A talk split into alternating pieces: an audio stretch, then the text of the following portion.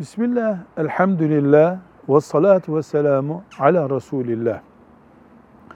Özellikle kadınlarda kan oranının düşmesiyle ki erkeklerde de mümkün bu.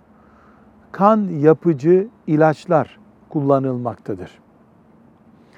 Bu kan yapıcı ilaçlar, kan iğnesi de denebiliyor halk arasında. Bizzat kandan üretiliyorsa bu büyük ihtimalle e, Avrupa standartlarında domuz kanından veya helal kesilmemiş bir hayvanın kanından üretilir ki bunda e, bir helallik sorunu olabilir. Ama umumiyetle kan yapıcı ilaçlar daha çok kimyasal e, sistemle üretildiği bilinmektedir.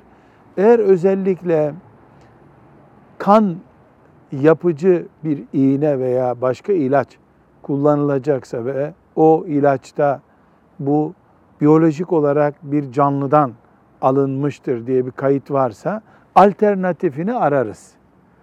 Alternatifini neden ararız? Çünkü bir domuz kanının e, alternatifi varken ilaç dünyasında kullanılması caiz olmaz. Ama yaygın olarak bildiğimiz kan yapıcı ilaçlar kandan değil kimyasal malzemeden üretilmektedir. Velhamdülillahi Rabbil Alemin.